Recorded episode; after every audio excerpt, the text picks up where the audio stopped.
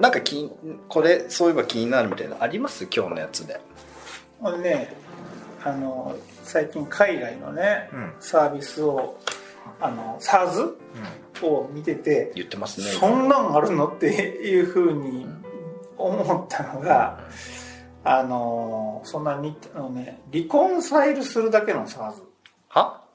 リコンサイルっていうのは例えばポスの売り上げと、まああの JSOX らしく会計システムにある売り上げとほぼ合ってますかと、はい。まあ、会計士の人が今聞いたりしますやん、はい。まあ、会計士の方と期間でもポスからのやつってたまたま何番ポスが落ちてたりして、ポスの集計合計が必ずしも毎日今ほぼ正しくいくんだけど、うん。うん。たまにこっちの売上合計と、うん。こっちの閉まってなくてね合計が、あのいかないことがあるんで、やっぱり離婚されるっていうか突合、うんうん。離婚される突合をするっていうのをみんなあのなんとなくシステムでやってる人はシステムでやってるし、まあ、あるいはちょっとお経理の人がダウンロードしてエクセルで合計と合計が合ってるからええかみたいな。まあそういうの普通にやってるののそれもそれだけをやる SARS というのが世の中にあって。るそれそれは何をしてくれるんですかそれは？突合をいやいやだから その元データはどどうやって出すんですかそれうんコネクターがついてましてなまあね、あの一つはね SAP コネクターとネットスイートコネクターっていう会計システムにもコネクターがあるんで、そこからデータ引っ張ってくるじゃんね。引っ張ってくるわけよ。本人はでしょ？この、その SARS は。SARS が引っ張ってくんの？SARS が。そこまで喋れるんだあの、会計システムの方はその 2, 2社。に限る SAP と、うん。うん。あとは独自で作らないといけないんだけど、あとは何と比べたいのあんたっていうのは、うんうん。それはポスレジ、ポスサーバーから抜いてくんのか、あー全然ちゃうとこから抜いてくんのか、それはもうお客さん好きにやってくださいと。突合はすると。突合する。これで噂によると、はい。ちょっとどうやってやったのかわからんけど、あの例の、振り込みでの消し込み入金されてるかどうかの消し込みって、今手で、はい、これこれこれ。やってるやってる。手でっていうかまあ、まあスプレッドシートとかエクセルとかねうん会計システムとかね。そうそうそう。うん。ああいうのをやるとか、あとね、もうちょっとね、人がやるの？いやいや、その SARS 君が、あいや裏側人がいるんじゃないですかそれ。小人がいる。うん。小人が。小人がね。え いるでしょそういう SARS も。日本のやつは。この感情科目と この感情科目は合ってないんちゃうかっていうのは、なんか半自動でそれはこう判別してくれるみたいな。うん。面白ブラックラインという。ブラックラインっていうんですか？へいえ。名ややばそうじゃん。名前はやばそうなサービスまあそれはあの黒字っていう意味をちょっともじってる、うん。あのノリらしいんですけど。いやそのノリはこの伝わって3ない。月に日本上陸すんねん。え日本初のサービスじゃないの？それ。いやアメリカのさ嘘でしこれちょっと使ょったのかな需要あとんの需要はあんのと思うやん突合するだけの SARS みたいな。ちょっと面白そう。消し込みはねあのいいなと思った。うん、まあ嘘か本当か知らんよ。その人の説明ではそうなってたけど、うん。なんかあの日本の銀行とかそういうのちゃんと対応してんのかなこの人みたいな。本当そうやね。だからそういうマニアックな SARS それもねそこのさだいぶ前に追加されても十数年前からあるみたいで、アメリカじゃめちゃめちゃ客数があってそれを資料を信じるでのであれば、うん、ファイナンシャルコーポレートパフォーマンスマネジメントっていうジャンルらしいですよ、そうなの、はいそんなかっちょいいかっちょいいですよいやいや、うん。らしいですよ。150カ国、2200社以上で導入され、20万人を超える経理担当者が利用。うんすごいじゃないですか突合だけ。いいねでもそういうピンポイントのね。そう。で、ちょっと大きい会社でもいいのが、あの、例えば僕らで行くとポスレジからこうなってて、本当は一番入り口からじゃあ売上データもう一回流して全部の途中のサーバーも綺麗に合うのがベストですけど、いやもうここで変えたことってありますやん。うん。今更流せへんもん、そんな3日前のやつっていうので、合計、最後のところだけ売り上げをちょっと変えといて、追加をしておいて、後の過去データいじるのやめようっていう局面ってあるじゃないですか。はい。その時に、こいつがあると、そいつの中にこれこれこういう理由で、この日はずれてますねんと。ん。いうのをちゃんとロゴをかけるのがあってうん、これでなんかね、会計士とか監査来た時に、はい、これですと。ああなるほど。はい、当てない理由はこれですっていうのをそのシステムで見見せて、それで言うと、ああ、そういうことな、なるほどなっていうんで、決算も早なるみたいな。遺産の管理もちゃんと。ええだからあのむしろその経理もそうだけど監査の人たちが使いたいっていうか、むしろ監査の人がしたら出されたの見てほんまかいなって思ってたけど、はいはい。はい自分は武器持ちたいじゃないですか、え俺があのこことここでちゃんといつも見といたるわ、みたいな感じで、内部監査の人たちが結構あの好えきそうか。監査の人らも大変やもんねあれ手作業でやったらね、うん、確かに確か武器欲しいじゃないですか。にえ。だからあのーそういうマニアックな。えいや、これね、マニアックって感じじゃないですよ、見てると。しいわゆるコーポレートパフォーマンスマネジメントという、その企業業績をモニタリングしたり、管理したりするシステムには2種類あると。うん。戦略 CPM というものと財務 CPM というものがあるけども、ブラックラインはいわゆる財務の方うん。なんだと。で、ガートナーによれば、世界トップ1000の企業60%は、この戦略から財務の CPM に移行するというふうに言っておられます。そうなん？クラウドベースで単単一統合 SARS プラットフォーム上で決算処理を集約。突合って書いてない。集約って書いてあるよ。あそう突合だから えー、売上の8割がアメリカ。うん。まだまだグローバルに成長余地がある企業だと。日本ではあまり知られてないけども、えー、コカ・コーラ、オートデスク、コストコなど、有名企業がユーザーとして名を連ねる。うんうん。アメリカでな？日アメリカで。本じゃないよアメリカで。アメリカで。なんですって、ちょっと面白そうですね。ちなみに、えっ、と、競合は、ワーキバ、ホストアナリティクス、オラクルなど、うん、らしい。うん。うん、ちょっとわかんない、これ。うん。あとね、社長が肩ぐらいまである髪で、女性で、ピンクです、髪が。すごいインパクトある。いけてるね。うん。どっかのホテルの人みたいな 近い感じする。るね。自分でコート書き始めて、なんかもっと効率化しようって書き始めたのがきっかけらしいです、創業の。えーって感じですね。まあ、あとなんかね、あの、ほら、あの、ワンオンワンって、ワンオンワンってあるじゃないですか。1対1で。うん、打ち合わせ打ち合わせ的なやつ？うん。だから、ワンオンワンとか、あの、そのまあ、ワンオンだけじゃないんだけど、それのサポートツールみたいな、えツールいるんですか？え、ワンオンワンにツールいるの？いるでしょ。うっそー。まあ、そ喋るだけちゃううん。それにもうちょっとでかいあれなの。要するに、お互い、キャリアの、キャリアデベロップメントの、うんまあ、 SaaS。その中には、ワンオンワンのところもちゃんとレコードをちゃんと残しながら、ほううんぬんかんぬんやりましょうっていうような、そんなものもあったりとか、なんかあの、いろんなもんあるなワンオンワンと会計がつながるの？え？え？ああ、もうね、ブラックラインとちゃう話あ、違う話だったんだね、今ね。うん。ワンオンワン用の SARS があるってこと？そうそうそうそう。うんキャリアプランとつながる、うん。僕さっきね、LMS っていうラーニングマネジメントシステムを調べてたら、まあ、よ僕のイメージでいくと単純に講座が登録できて、お前はこれ受けた、これ受けてないっていう、そういう管理ができて、動画が流れたりとかなんかはね、あのテストが受けれたりとかいうのを持ってたら、その中の LMS というカテゴリーにあったやつが、その講座みたいなものは20%ぐらいで、あとの80%はその人のキャリアがどうだとか、うんあーそっち系のなんかに、その、うん評価がどうだとかって、そういう機能がいっぱい詰め込まれてるのがあったりとかで、なんか、あ全く日本ではそんなの見たこともないよな、みたいな SARS がわっしょいわっしょいいっぱいあるんで、ちょっとなかなか勉強になるし面白いなと思ってですね。うーん。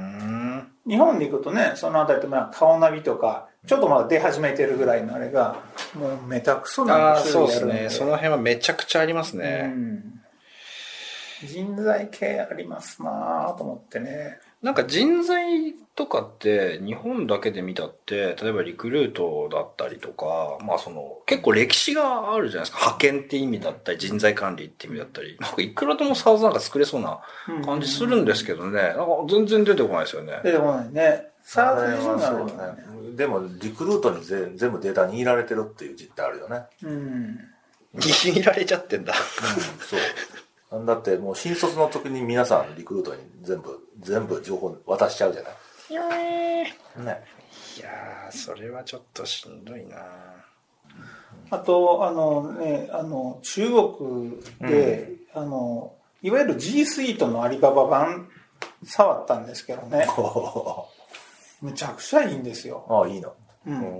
いや、これが、なんか G Suite ってもともと Gmail があって、それにカレンダーくっついて、えーなんかあの、G ドライブくっついてって、まあそういう歴史じゃないですかね。はいだから Gmail いつからあるのか、まあ20年ぐらい昔からあるような気がするんですけど、そのアリババ版のやつは一遍作って、もっぺん潰して、2年前からもっぺんゼロから作り出したんで、まあ、日が浅いんで、そもそもまずスマホファーストなんですよね。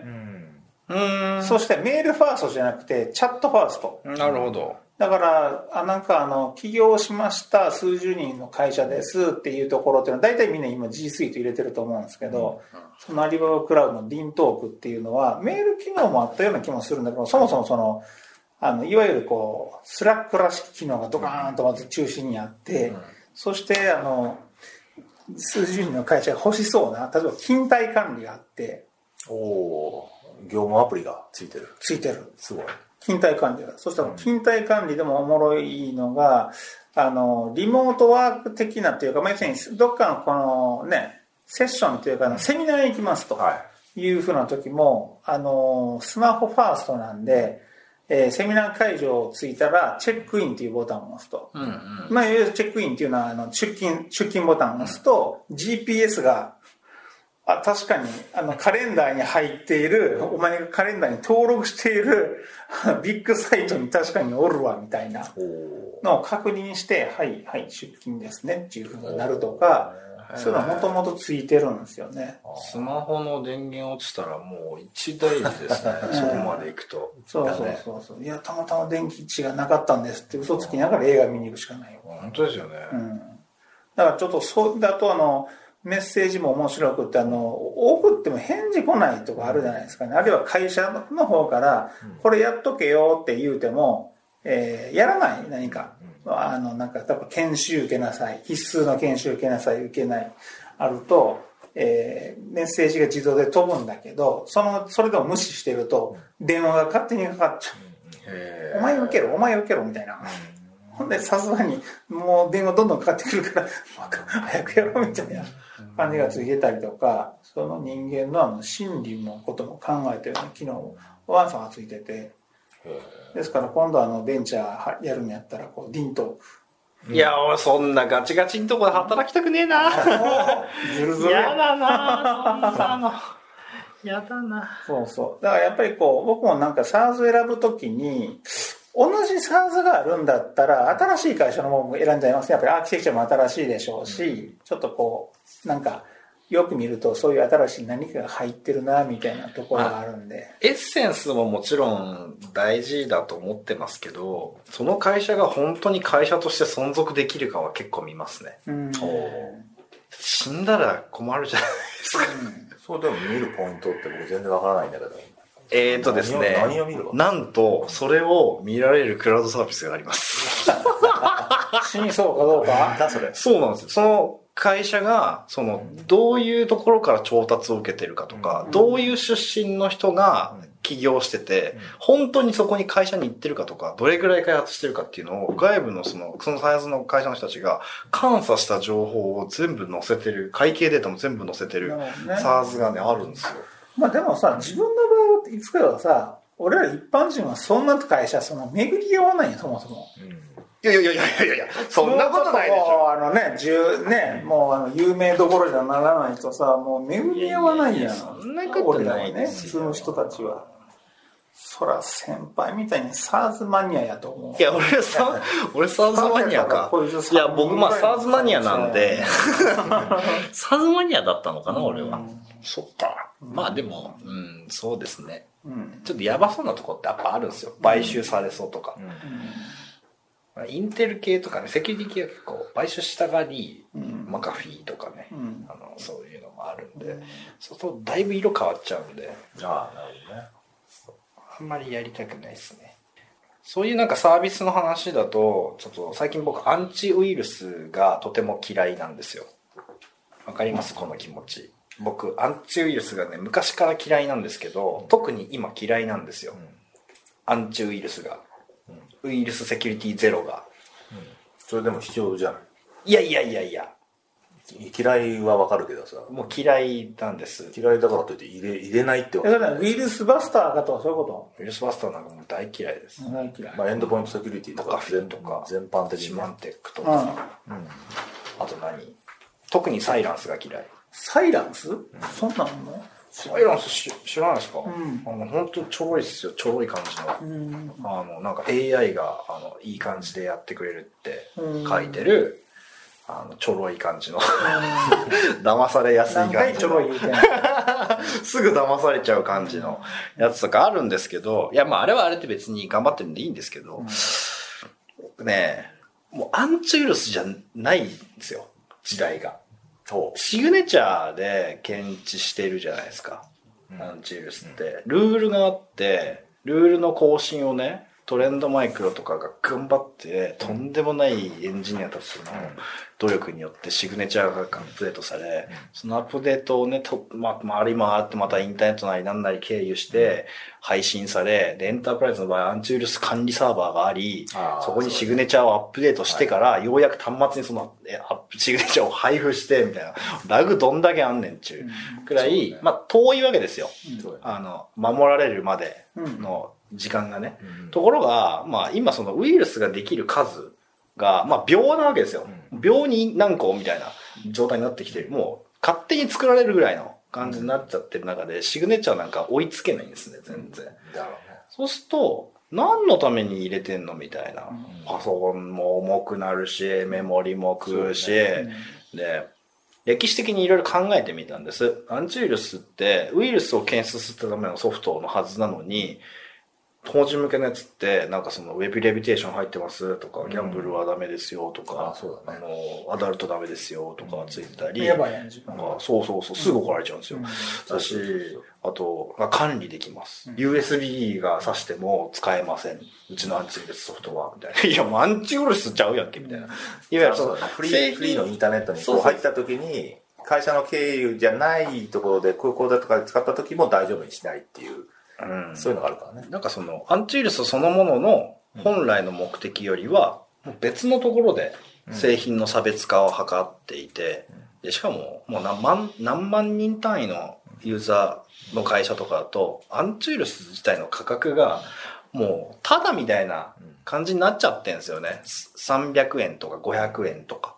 あの、年間でね、1ユーザー。もう、そんない意味ないですよ。重くなって、なんかその、口実なんですよね。入ってるという入れてるという、それだけになってて、じゃあ今何が流行ってるかって、まあ EDR っていうのはまた流行ってきてて、その Endpoint Detection Response っていう、まあその振る舞いを見てね、あの、ウイルスかどうかは別として、やばそうな雰囲気だなっていうのをなんとなく見て止めるっていう、のが流行ってるんですよ。で、それはまあ、究極的にはシグネチャーがないので、あの、その時その時の瞬間で判断してコントロールするって、まあ、すごく今っぽい感じではあるんですけど、もうね、またこれ、ね、EDR もね、僕嫌いなんですよ。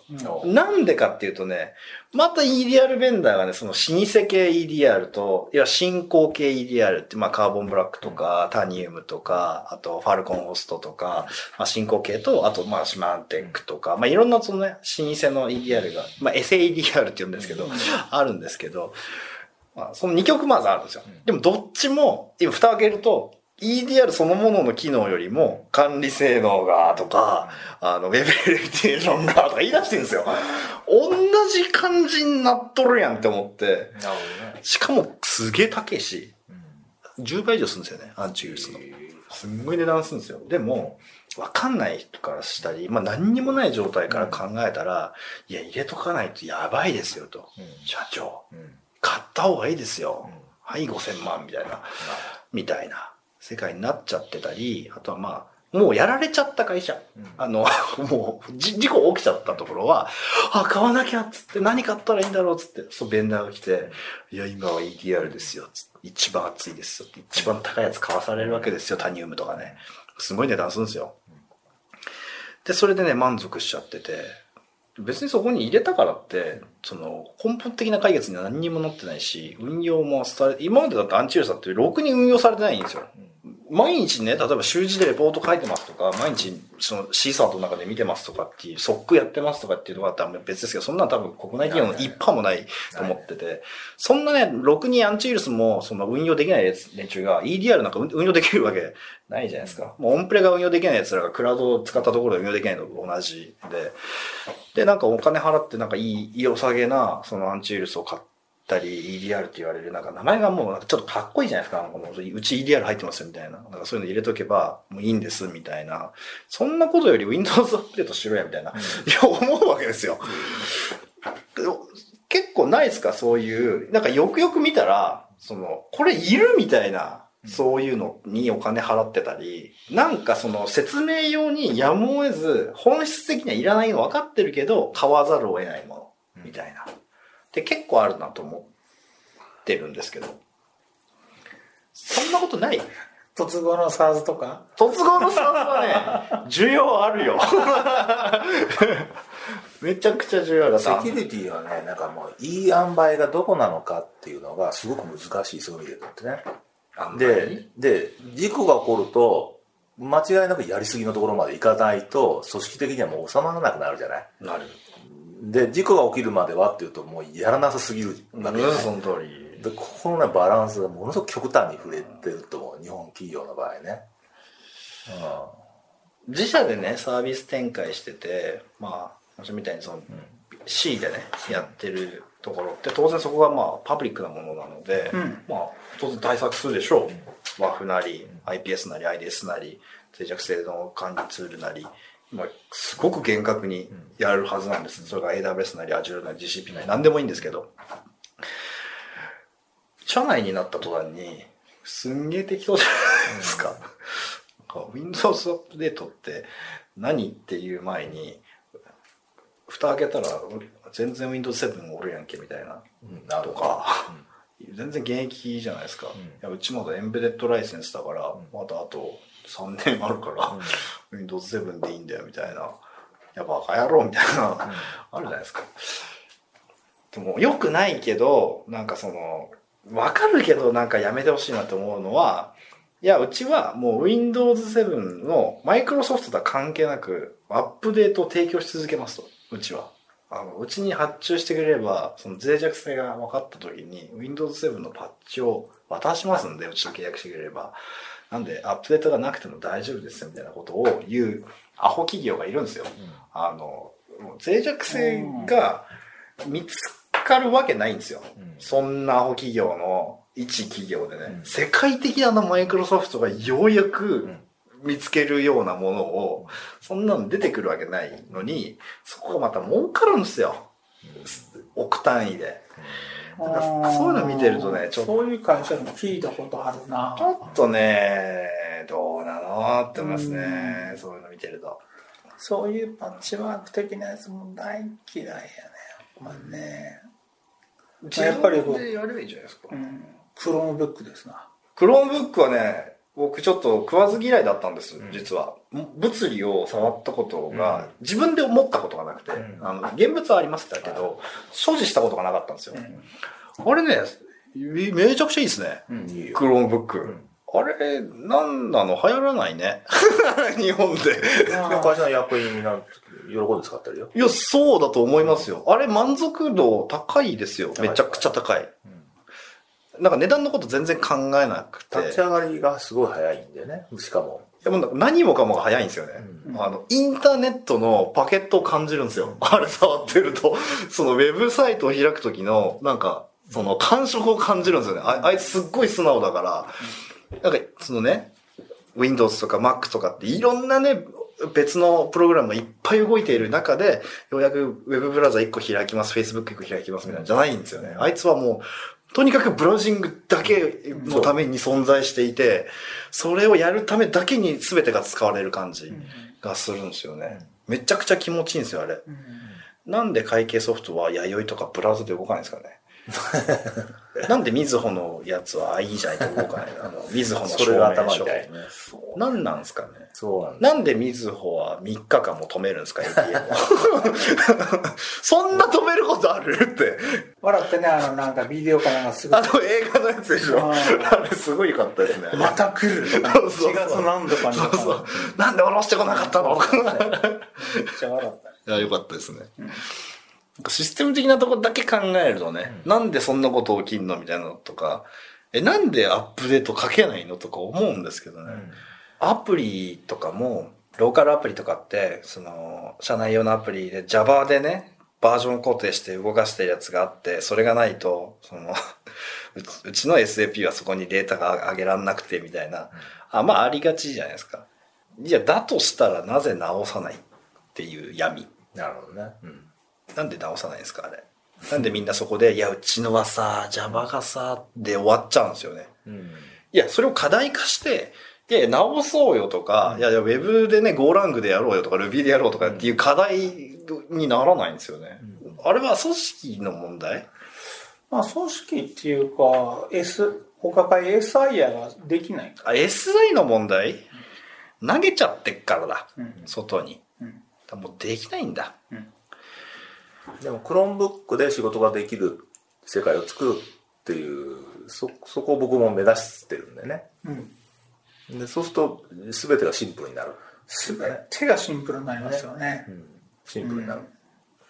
だからね、Chromebook っていう風にカテゴリライズすると、まあ分かりやすいし、その、やりやす、進めやすいってもちろんあるとしても、まあ一部の人たちが、まあ Google ロックインはちょっと嫌だなとか、当然言い始めるから、あ真意としては、ウェブブラウザネイティブなんだと。そうそうそうとにかく。標準ブラウザーね。そう。で、なんだったらもう、エッジですら、マイクロソフトエッジですら、クロニウムになるわけじゃない。クロームベースになるわけじゃないですか。だからもうあとサファリが死ぬだけなんですよ、待つのは。大した試合ないし。で、まあ、Firefox と Chrome があるな、エンジンとしてはねぐらいの世界になってきてて、まあ、どちらにしても、どっちもネイティブで喋れるわけなので、ウェブネイティブのしこの平和感ね。そのそうそうそうそう。連携はできるわ、何でも開ける、ブラウザではもう iPhone だろうが、iPad だろうがね、何でも開けるし、コントロールもしやすいですもんね。認証認可のコントロールも。うん。すごくしやすい。今、OpenID っつってその Facebook とか Google とかのアカウントさえ持ってれば、そのリダイレクトみたいな感じでポチって本人確認できますよとかって。いうのももう流行ってるじゃないですか。あれはあんまりコーポレートでは導入されないんですけど、まあ、あれのそのコーポレートっぽいやつです。まあ、サムルっていうのがあって、でサムルでシングルサインオンみたいな感じでやってたんですけど、まあ、あれもオワコンで、その次 OIDC っていうのがまあ来る、まあ、そのオープン ID みたいなやつで、まあ、その元々あるやつからこうポチポチしていけば、とかなってたり、あと、なん、なんだっていう、何のウェブサービスだったかな。まあ一部のウェブサービスではもう実装してるのが、あの、Chrome とかって、メールアドレスとかをこう入力するフォームを検知してると、うん覚えてる覚えてるね。じゃないですか。で、それまあパスワードがあった時も、パスそのブラウザの URL とかに合わせてパスワード自動入力してくれたりとか、まあまああるじゃないですか。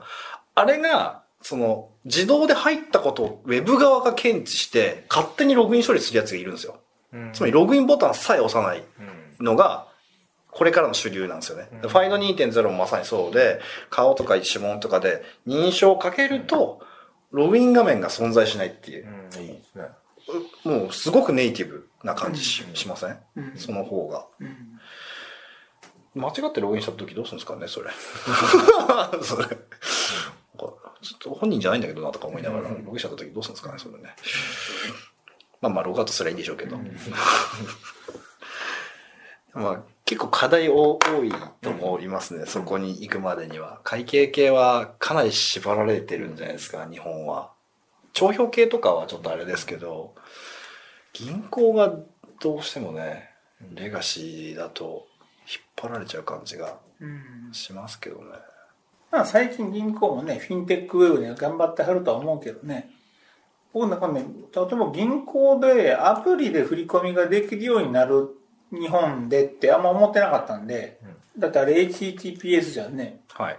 だから銀行の人は兵役網じゃないと、なんか絶対嫌だ、ダメだってずっと言い続けるのかと思いきや、案外こう、思ったとよりも早くこうアプリで振り込みができる銀行アプリ出てきたんで。あれはだからきっと、あのアプリが全銀 TCP 喋ってんですよ。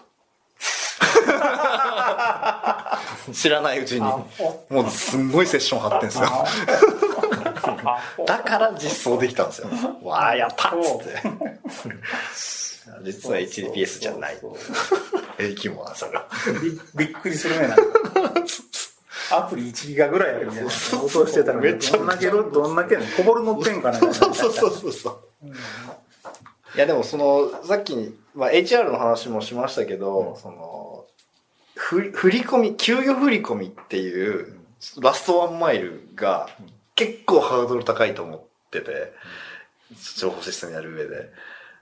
いわゆる給与だけじゃなくて、企業間取引の振り込みで、まあ、海外送金はまた別ですけど、なんか銀行が絡まなきゃいけない時のハードルの高さ。なんかその、本当は Gmail 使いたいのに、もうポップ3すら許されないみたいな。レガシー感、はい、その、もう江戸時代ですよ、さっきの。うん、あ合わなきゃいけないぐらいのところまで一気に引き戻される感じがするんですよね。国か？国や。問題は。なんかそこが変わっていかないと、なんかそれに合わせて作る側も出てこないじゃないですか。うん、 Slack がね、まさにそれを体現してるような感じがしてて、彼らはプラットフォーマーだと思ってて、なんか API をゴリゴリ提供して、外にこう、いや、うちこんなことできるんでやってくださいみたいな、こう、提供しまくったらいろんな会社が繋がるみたいな。あそんな感じですよね。なんか、アップルとかとはまた違うプラットフォーマーな感じがしますけどね。まあ、銀行間の、ね、インフォマートとかもありながらも、ちょっと SARS 欲しいですよね。請求支払い系の管理できる SARS で、みんなもあと API でやりましょうみたいなね。うん、請求そのものがもう紙じゃない？うん。で、紙じゃないとダメ。契約と請求のところの紙縛りっていうのはきついよね。うん、うん、あれ、早くなくしていかないと。あの、僕それでちょっと思い出したんですけど、原本とはという課題をちょっと考えてて、あの、相手から PDF が送られてきて、いや、これが、うん、あの、見積書なんです。で、発注するときは、あの、ここに、右下のとこに社名とか入れる場所があるんで、それを入れて、発注担当者名とか入れて、社番を押して、あの、その、紙をまた送ってください。はい、まあまあ、あり、ありがちですよね。で、その PDF をよくよく見ると、右上にその会社のデジタルデータの社番が入っていて、デジタルデータのハンコが押されてる わけですよ。で、うちの総務担当は、それを見て、あ、社番を押さなきゃいけないからってことで印刷したんですね。うん、その PDF を。で、書いて、ハンコをして、スキャンして PDF を送るんですよ。はい、紙をね。はい、まあ、ありがちじゃないですか。ありそうじゃないですか。で、僕がそれで言ったのが、いや、それは、うちもデジタルデータの社番があるから、もう PDF アクロボットでペコって書いて、文字入れて、PDF で保存して、その PDF を送ってあげたらいいんじゃない？って言った時に、いや、それは原本じゃないんで、みたいな会話になったんですよ。と思った時に、原本ってどれっていう結構多分あるはずなんですね、他の会社でも。その、いや、これ原本送ってもらわないといけないんで、原本くださいって言われた時の、原本ってなんだっていう問題。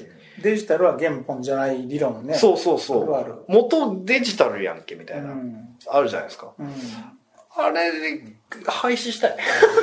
そうだ元が確かに元がデジタルものを印刷したらこれが原本になると思う。そうそうそうそうそう。これ元元が偽物で印刷したら原本みたいなね。そうそう。それはあるね。ちょっと不思議なんですよね。うちなんかオートデスク買ってるじゃない、はい、で、アメリカのオートデスクと契約してるんだけども、サインとかメールがピュッてきて、こうやってクリックしたら、書類が出てきて、で、サインが3つぐらいパターンがあって、はいはい、それ選べとか言うわけ、はいはいはい。まあ、俺のサインに近いやつ選んで、それで OK とかやってんだけども、これどういう仕掛けなんだろうとか、ななんでこれ3つ選ぶ、なんかだから自分で選ばなきゃいけないと思いつつもね、便利だなとか言って。電子証明ですね電子。証明なんだよ。ドキサインとかそういうやつね。ドキサイン使ってて、あの、裏側の仕組み僕よくわかってないんだけども、でもこれで済むって平和だよなとかって。そうですね。まあ、サイン自体は何でもよくて、まあ、メールアドレスそのものに、まあ、一位性がまず1個あるのと、あと、ドキサイン自体がそれを担保するために、証明書を PDF に組み込むんですよね。なので、そこが、まあ、一つ違いがある。なんかじ辞書ってそのじ自分のサインの字をその選ぶっていうのはこう行為で表すってことなんでしょうね。不思議ですよね。うんでもそれってなんかあの、いちいちそれがちょっと日本の反抗的で、僕結構クスッときたりするんだけどね。やっぱ、サインでないとダメなんだみたいなね。確かにサインもしないのに、確かにね。サインもしないのにサインでないとダメなんだみたいなところが、印鑑と一緒やんとか思ってね。うん確かに。うん。なくてもいいっす言わなくてもいいんだけども、ね俺、俺のサインに近いやつって、やっぱサインした感覚に近い感覚を、その人が UX として持たせたいっていうデザインが面白かったなと。なるほど。うんなくてもいいじゃん。でも、あった方がいいよね。サインした感じになるんですよ。謎理論。で自分で選んでるし。確かに、確かに。で、ペタッと貼り付いて、あなんかサインした気になるんですよ。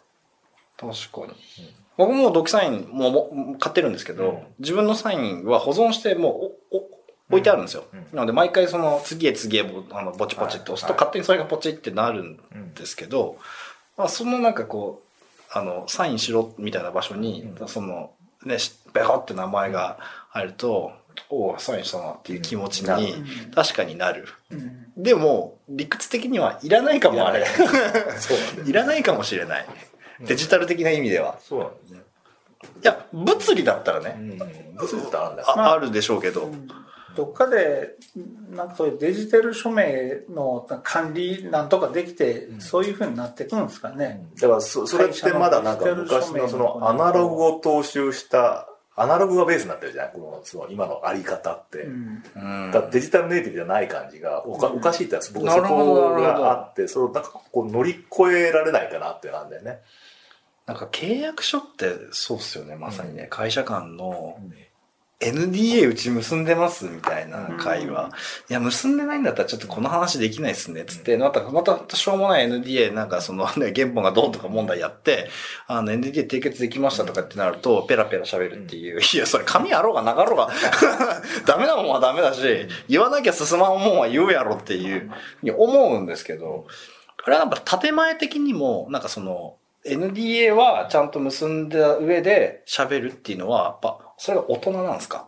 大人はそうだね。やっぱそういうも大人んなんですかね。はそう。あので特にデータを渡す時は絶対そこはね、うん。その喋るっていうところまでは気をつければいいんだけども、データを渡す時だねあの社内のデータを。その時は絶対いるね。まあでも確かにそのただの商談でも入れるじゃんね。入れる入れる。だから例えば会計システムを発注消化っていうベンダーさんとも、まあ、会計じゃなくて何々システムの見れるけど、そんな重要な社内の情報をそこで出してるみたいなところの手前からまあ確かに入れるんで、まあじゃあこうなんか別にね商談決まって発注書の時に NDA があるぐらいでもええんちゃうというケースはまあ結構ある気はするね確かに。